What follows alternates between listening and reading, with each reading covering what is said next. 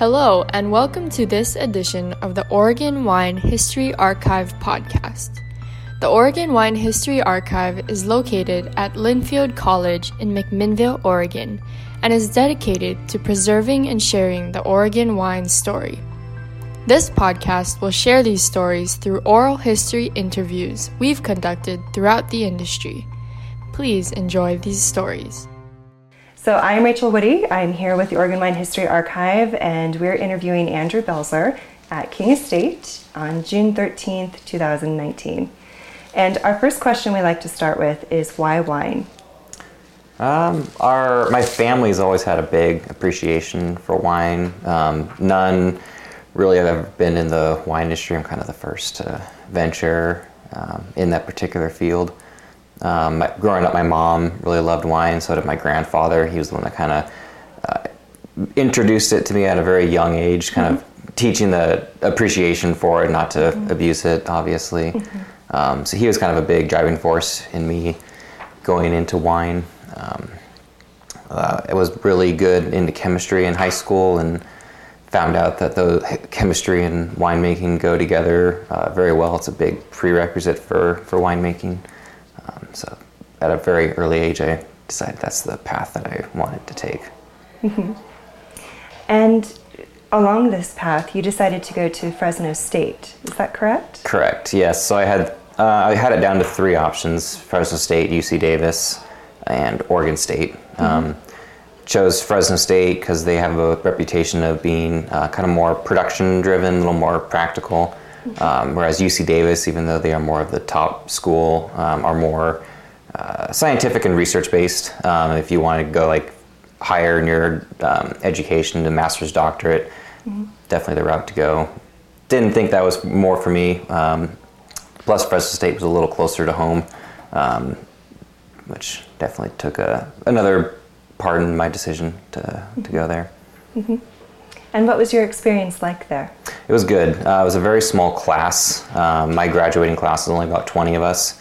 Um, so you didn't have to try really hard to get a good relationship with your professors. Obviously, you always do, but mm-hmm. it came very naturally. There was a lot of one on one with them. Um, definitely learned, I think, a lot more um, going, staying in a smaller class size. Um, and sorry. That's okay. Can you repeat that, the question? Sure. Was, was um, why? What, what was your experience like at Fresno State? Okay. Yeah. Sorry. That's okay. Um, yeah. So small small class sizes, um, easy to get to know the professors. Um, another good experience there were the extracurricular clubs that they had available to students. Um, the big one for me was the Enology Society of Fresno. Basically, it was a student-run organization that would put on uh, technical, like professional tastings for student, faculty, and community members. Um, it was a great way, as soon as you turn 21, of course, to um, be introduced to a broad spectrum of wines, uh, wines, especially wines that normally a college student couldn't afford to mm-hmm. buy or ever afford to taste. Mm-hmm. Um, so that definitely helped um, just develop my palate in general, uh, kind of right off the bat. Uh, so that was a really great experience. Uh, and then the Viticulture Club, um, uh, they do a, a, huge fall harvest barbecue every year, and they're really involved with um, making a wine for that event. So I was able to get kind of hands-on experience with making wine on a, a little larger scale than most like you know home fermentation goes. So. Mm-hmm. Um, and that great experiences. Um, did student assistantships where I was making wine on an even larger level, um, working with between two to four tons of fruit every year and mm-hmm. doing uh, research type winemaking. So overall, it was a, a, very good experience, and I think it was the right fit for me. Very hands on. Mm-hmm. And then, what what was your path between attending Fresno State and then finding your way to King Estate? So my first experience with King Estate was in 2006. So I wasn't I was 16, wasn't I was still in high school. Um, my mom and her my aunts they all came up here for wine tasting. Um, me, my siblings, and cousins could could care less about that. So we were we were playing in the parking lot, and I just remember being awestruck by just the, the, the beauty of it, and thought oh, this would be something I'd want to do one day. So that was kind of my first experience with King Estate. Uh, and then fast forward three years later in 09, we were up here uh, again during the summer. That was the summer before I enrolled in Fresno State, and I found out the winemaker here at the time was a Fresno State grad. Um, one of the first when they became their own separate department. Um, got in contact with him and just kind of started building a, or uh, building rapport with the, with him and some other alumni. Um, mm-hmm. We were able to get a, a summer job here working bottling line and um, in the cellar for a couple summers. Um, and then after that, when I, I, was finishing up my senior year, I was offered a cellar position. Um, took it, and here I am now. So when you're, I'm, obviously you did a lot of formal education with Fresno State, and then you did hands-on. Was there mentorship or like continuing educational moments when you started in the cellar at King Estate to where you are now? Oh yes, uh, every every day I almost learned something something new. Was it a sort of a team effort in terms of the mentorship, or was there perhaps one person you worked more with in terms of helping to grow your professionalism? Um, like what? What stage? Like, uh, I know. Uh, well, let's choose specifically winemaking since that's your specialty at the moment. Um, early on, I really didn't have too much of a mentor. Mm-hmm. Um, a lot of it was kind of on my own. I guess I would uh, refer back to one would be when I was um, in school. Um, our uh, one of our professors, Dr. Uh, Ken Fugelsang, um, he's he was one of the top leading um, enology profession, professionals in the in this um, in the field. Mm-hmm. Definitely learned probably more from him than um, a lot of other other people. He kind of shaped a lot of like my technical thinking. I think that goes into winemaking. Mm-hmm. Touching on that, um, there's a lot of the technical side of winemaking, but there's also a bit of an art mm-hmm. or philosophy to it. How would you describe your winemaking philosophy? Um, definitely, yeah. Like you said, definitely that blend of art and science, um, not re- relying too heavily on one.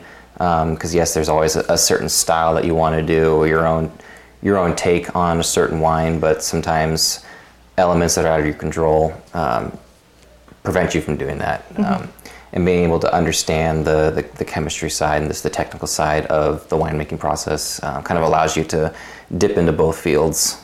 Mm-hmm. Um, with me, my my style, uh, it really depends on the type of wine. I, being up here, I've definitely had a large appreciation for Pinot Noir and um, for me, I like to treat Pinot, uh, my own like stylistically, as almost a white wine. Um, cooler fermentation temperatures mm-hmm. and just longer ferments, um, kind of contrast from where I was in California with big reds and kind of opposite style. That's how I thought I was gonna go, but up here I've kind of found my own niche, and that's kind of the, the style that I like to like to try and do. Mm-hmm. And do you find that does the does the style evolve? Do you experiment? Um, you mentioned you started out with the big reds just due to location. What was the transition like into working with Pinot Noir? Definitely different at first. Uh, that first like few years, it was hard to wrap my head around um, mm-hmm. a lot of that stuff. Um, but now it's actually definitely a lot easier now that I've had multiple harvests under my belt. Um, a lot, vintage also has a huge play in how you want to treat um, treat the wines coming in. I've been parts of um, warm, long vintages, warm, short, um, mm-hmm. cold, very long, cold and rainy. So I definitely got a mixed bag in a very short amount of time, um, which definitely kind of helps me see diff- see how to, different styles work depending on the, the vintage, especially being up here in Oregon where our climate's definitely not as consistent as some of the warmer climates. Mm-hmm. Uh, related to that, what would you say are some of the challenges or opportunities working with this particular climate? Um, challenges would be weather, um, and a lot of it to do with also the varietal that we've chose to grow up here, which is Pinot Noir. Mm-hmm. Um, it's a very uh, finicky, temperamental grape, um, very uh, prone to disease, being very mm-hmm. thin-skinned. Um, when you get close to harvest, there's many, many things that can go wrong, as with any grape. Pinot Noir seems to be a little bit more, and the fact that we're in a very cold, wet climate, um, a lot of risk for disease and rotten, rotten fruit. Um, but um, some of the benefits being cooler is you can let the fruit hang on the uh, vine longer without having to worry about your sugars getting too high or losing too much acid. Um, this last year was a good example for that. We had high Brix or medium to high Brix, but still really high acid, which for uh, for winemaking that's that's awesome. So you can have that alcohol level right where you want it to have a nice round rich wine, but still that acid to kind of counter, counterbalance that. Mm-hmm. You know, being uh up here in a, war, or a cool climate definitely kind of gives you that that to play with. Uh, was there a moment or an event where you were like, yes, this is, I'm going to be a winemaker?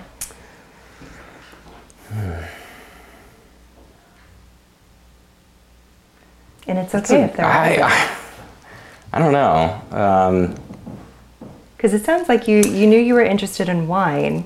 Yeah, I'd say after my my freshman year, um, finished my freshman year. Actually, that that first summer I didn't work up here. I worked at a small uh, winery, Lavelle Vineyards, actually just uh, north of here. That was my first kind of job in the wine industry, and it was there, kind of working on the very small kind of boutique scale. That I guess you could say I wanted to. That's when I knew I wanted to be a, a winemaker one day. It, at that opportunity, were you able to experiment a bit with winemaking? Not so much because it was that was kind of just a summer job, so there wasn't any wine um, to be made really. But it was a lot of the kind of blending um, exercises that I got to do with uh, the winemaker and owner owner there, and just a lot of kind of one-on-one work with them, which was.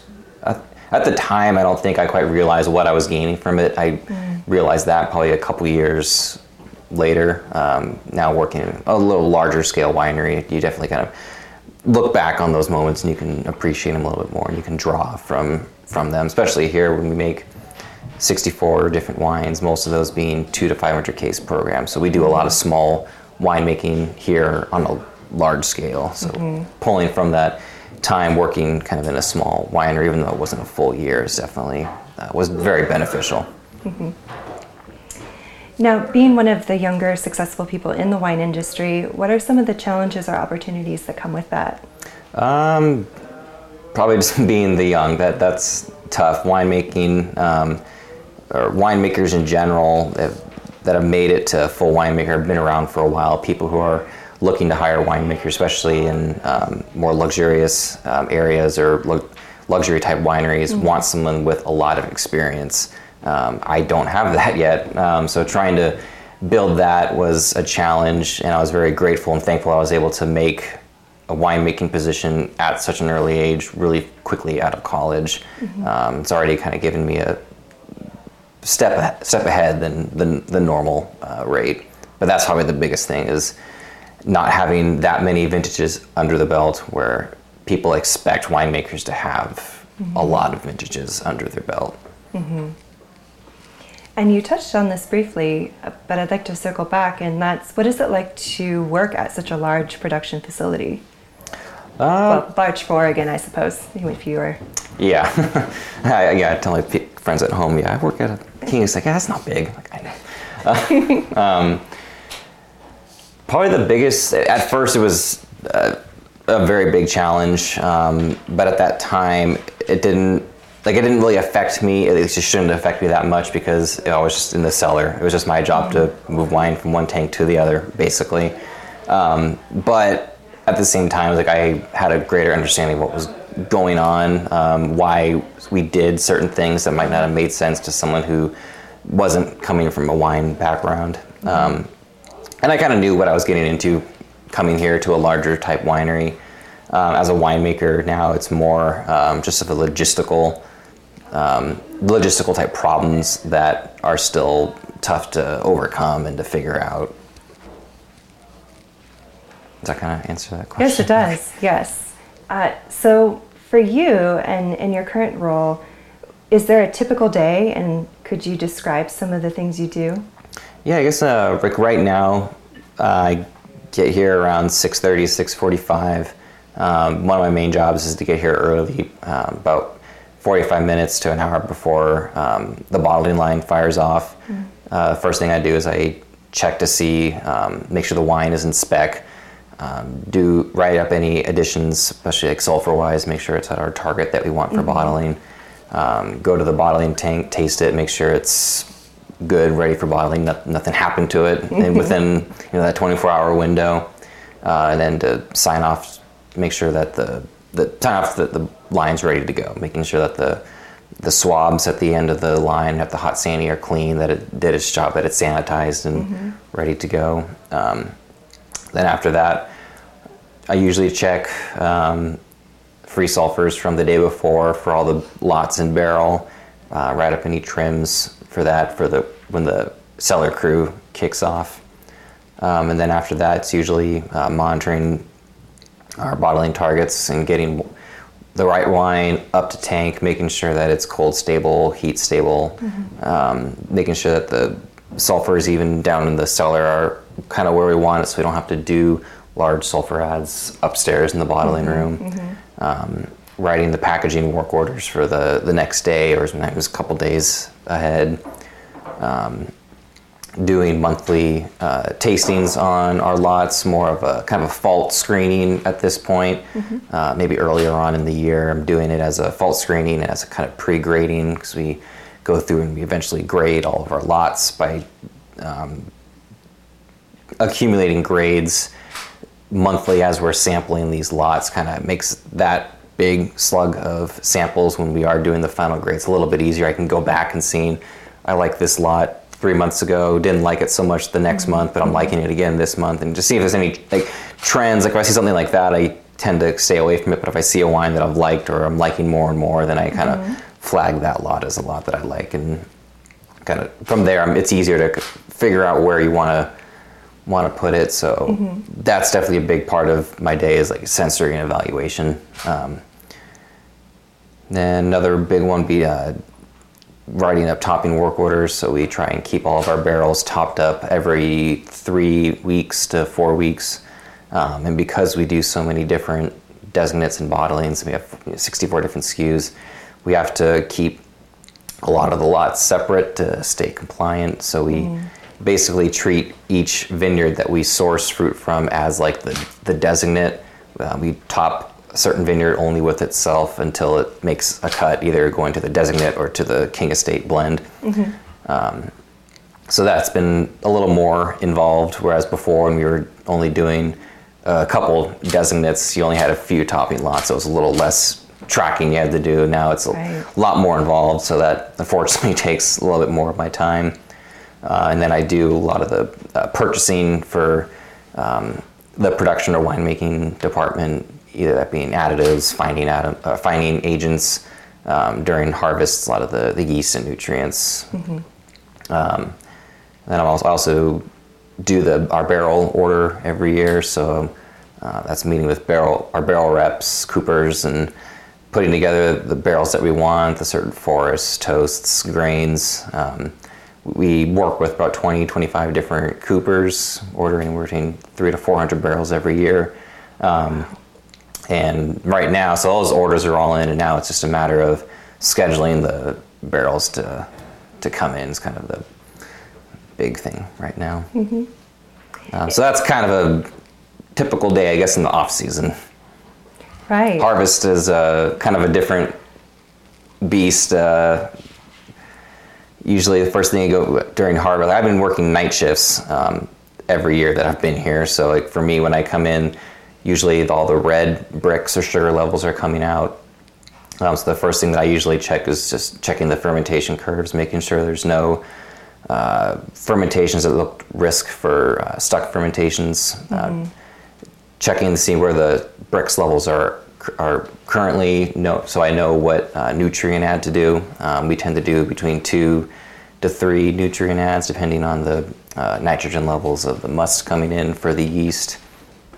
Um, so I usually do that and then write up any um, nutrient work orders for the cap management crew because a separate usually our redford manager will have all the cap management work orders written out and you want the ad seal to go with the cap so you can mix as you're doing do the ad and then punch down or pump over so you get it mixed kind of in one shot um, then after that i usually will schedule um, inoculations it's usually a, a big job. So I go through our yeast catalog and I select yeasts for certain lots or wines or programs. Um, so I'm looking for wines that have been um, final racked and are being warmed for inoculation. Um, for red wines, is anything that's been three days cold soak. If those are at three days, scheduled to be warmed and inoculated.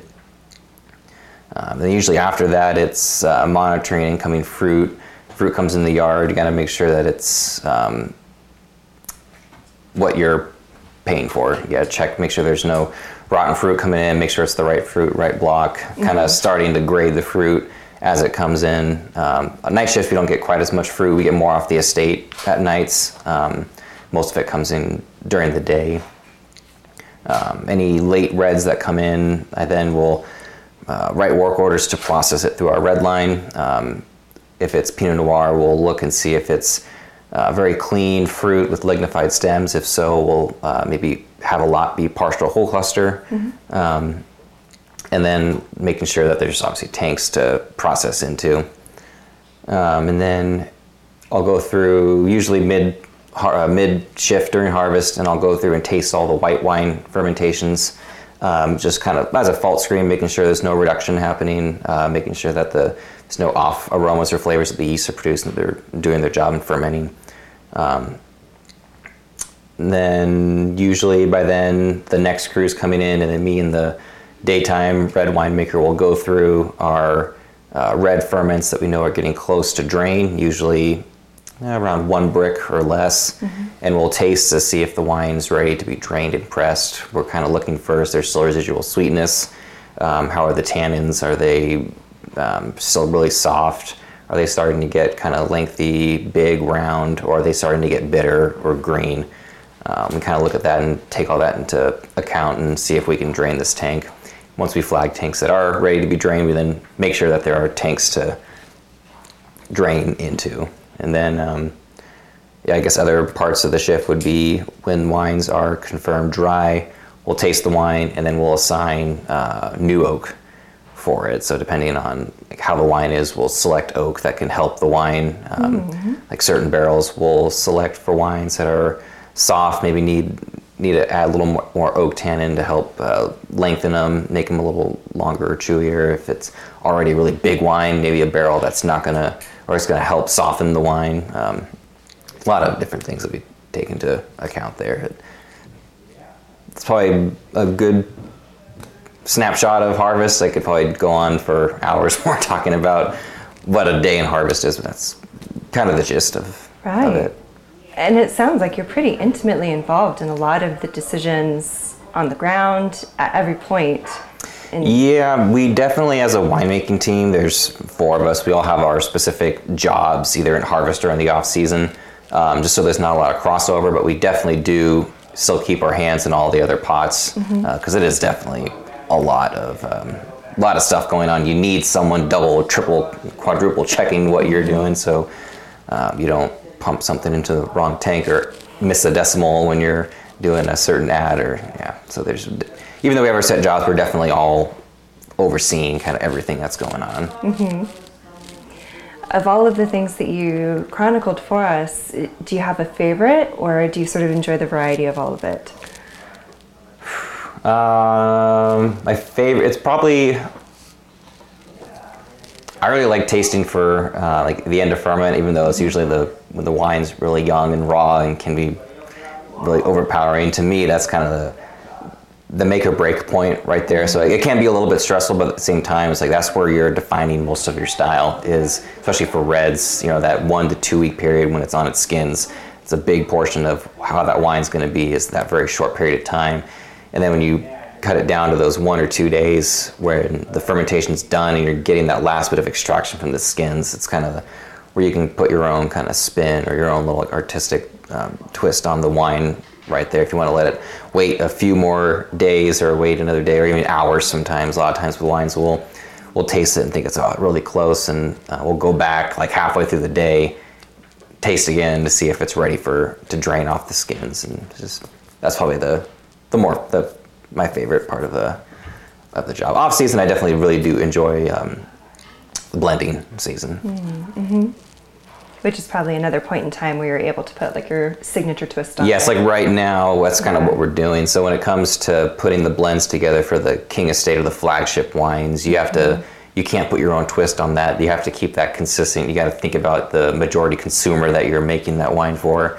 But with the designates, you definitely have a lot more artistic um, uh, freedom when it comes to building those. So like those we each build to our own type of style, and then we go through. We double blind all of them, so we don't know whose is who, and then we go through and we just taste them and rank them one, two, three to 4 Um, and most part, we actually um, kind of all go towards the same one. Very rarely are we completely split across the board. Um, let's see, this year so far only one lot. We've been on complete opposite ends of the spectrum, and we've had to have other people come and kind of do the, the tiebreaker. Um, we have quite a lot where it's we always line up. What advice would you give someone who's looking to enter the wine industry? Get ready to get dirty. um, if you want to get in the wine, especially in the production side, um, earlier on there's going to be a lot of just grunt work. Uh, a lot of winemaking is cleaning, dragging hoses, moving heavy pumps, digging out tanks. It's it's a dirty job uh, for sure. Um, Long job, hard job. Um, most people first getting into the wine industry don't realize that's kind of the first step to becoming a winemaker. And then even when you do, you never escape that. You're always going to be doing some kind of um, hard brunt work job that um, you might not like, but guess what? You're going to do. Um, there's also a lot of uh, prepared to do a lot of cleaning, a lot of cleaning and sanitizing. So, why 75% of winemaking is just cleaning. Um, so if you're good with that, then all the rest of that romantic type stuff it, it comes along and you'll you'll get to it. But um, yeah, if you want people who are getting into the wine industry, just yeah, be ready to get dirty. I love that. Uh, so, thinking about future vision, where do you see yourself in the next 10, 20 years? Um, hopefully, I mean, I the the initial goal when I got into winemaking was, oh, I want to own a winery. That's never ever going to happen, uh, especially after wine business class. That's um, yeah. So that that was kind of the goal at first, but then I realized that no, there are a lot of great jobs for people who want to just hire you to make their wine, just to be a winemaker, um, and that's definitely the the head, the goal is to be like the head winemaker. Um, if not here, somewhere else. Um, obviously, I have California roots. I would one day like to to go back. Um, that was kind of the short term goal after graduation was come up to Oregon, get some experience, then go back to California. Except at the time, that's what I kind of thought all the jobs were were down there. Uh, I was very fortunate to have King Estate be my first job, where there was But I realized soon there was a lot of room to move up here, um, which thankfully I did um, very quickly. Um, and after I got moved into uh, enologist, I kind of decided, all right, King Estate's going to be a place I need to stick around for a while. Um, and now that I've made assistant winemaker, it, it would be nice to be have a different uh, or a higher title, obviously, but at the same time, it's like I'm doing most stuff that my other colleagues back in California who have the same title as me are doing much less. Um, they're basically almost a glorified cellar worker. So, um, 10 years, I wouldn't mind still being, um, even here at King Estate, still being um, either assistant associate winemaker, even move into a head winemaker role, um, or even just to stay up here um, in Oregon would be the probably the main goal right now. When we were doing the research to prepare for this interview, uh, we ran across Belzer Vineyards. Yes. Okay. um, yeah. So our my family um, we bought uh, about 12 acres about eight years ago in Elmira, um, and we turned about an acre and a half of it into a vineyard. Uh, we have about half um, half. Oh yes, it's, it's a acre and a half Pinot Noir, half of it four, 15 and 113.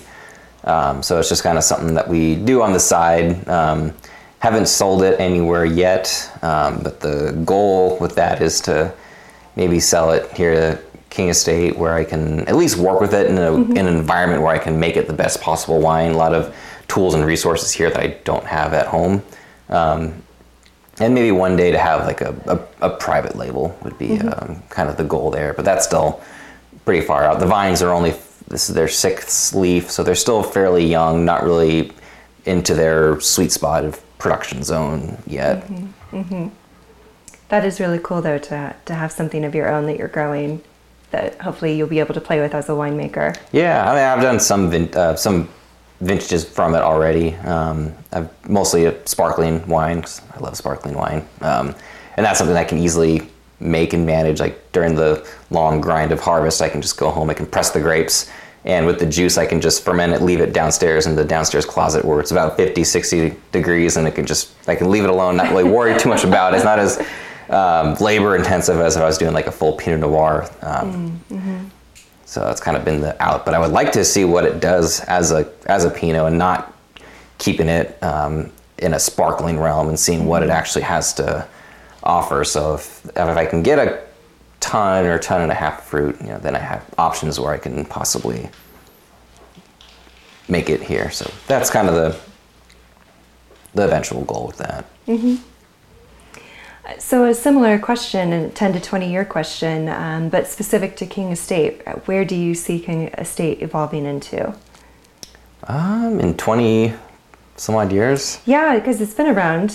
One of the older Oregon wines, uh, still around, and has seen a couple generations now.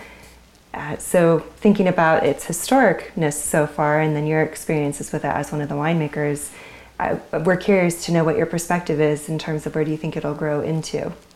Um, I mean, grow into is probably about as large as it can grow. It doesn't have, well, I guess with Acrobat selling, we do have room again to grow something, and we do have other um, labels and um, little, uh, what do you say, um,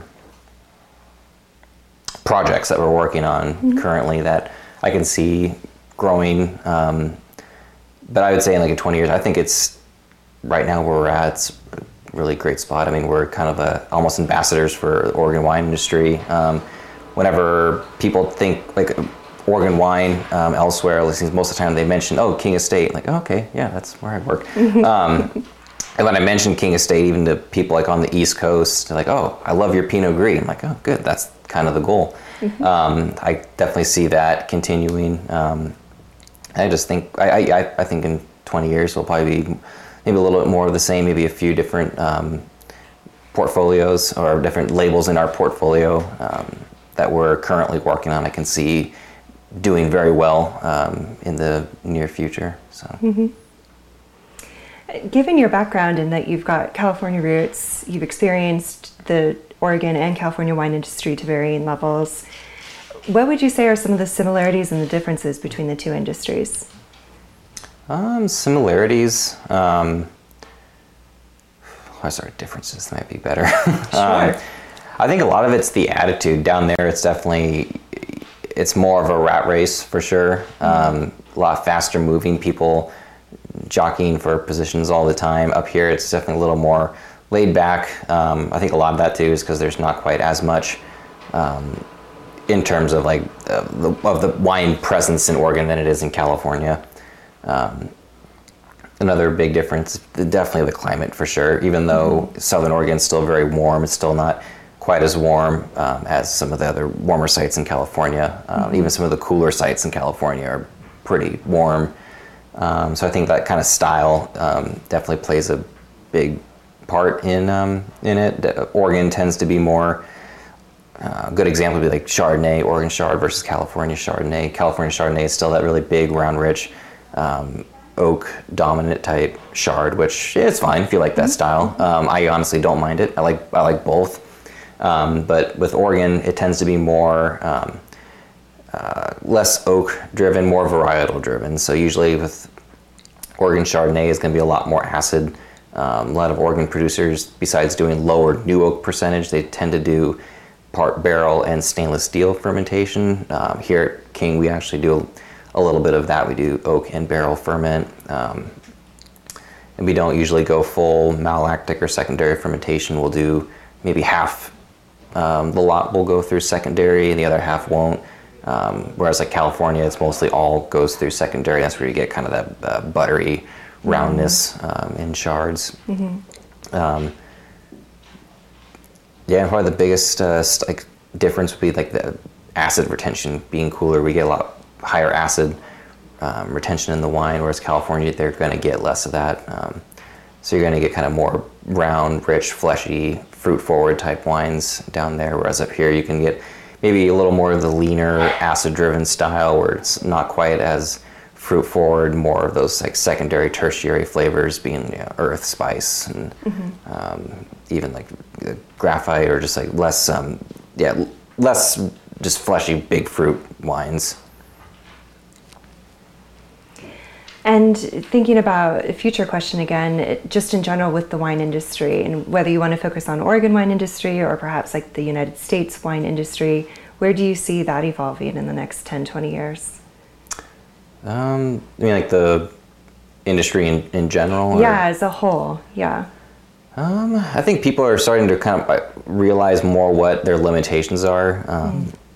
Even in Oregon, we're still, still trying to figure out our exact niche because um, we haven't been doing it quite as long. Mm-hmm. Um, there's definitely I've seen more strides in like other states as far as like the right kind of varietals to grow and like the the styles that fit more with their type of uh, climate. So I, mean, I definitely do pay attention to a lot of the other um, industries. We we source from out of state. We do source from Washington, so I definitely do pay a lot of mm-hmm. attention to the Washington wine industry um, and California, obviously, because that's kind of the the biggest driving factor to what affects a lot of us comes out of the California wine industry. So definitely keep an eye on on that. Mm-hmm.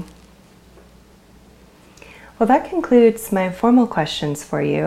Is there anything that I should have asked you or any thoughts you want to share? Um, I don't think so. I feel like we covered quite a bit. We did cover quite a bit. You did an excellent job. Well, thank you so much, Andrew, for your time, and that concludes the formal portion of the interview. Thank you for joining us for this edition of the Oregon Wine History Archive podcast. And thank you to all the supporters, partners, donors, and interviewees who have made our project a success. Be sure to check out our website at OregonWineHistoryArchive.org for more interviews, plus photographs, wine labels, and more. And stay tuned for more interviews as we tell the story of Oregon wine. The Oregon Wine History Archive podcast is brought to you by the Oregon Wine History Archive at Linfield College. The executive producer is Kiana Anderson. Producers are Rich Schmidt, Rachael Woody, Stephanie Hoffman, and Camille Weber. And a special thanks to all the Linfield Archive students who have contributed to these oral history interviews over the years.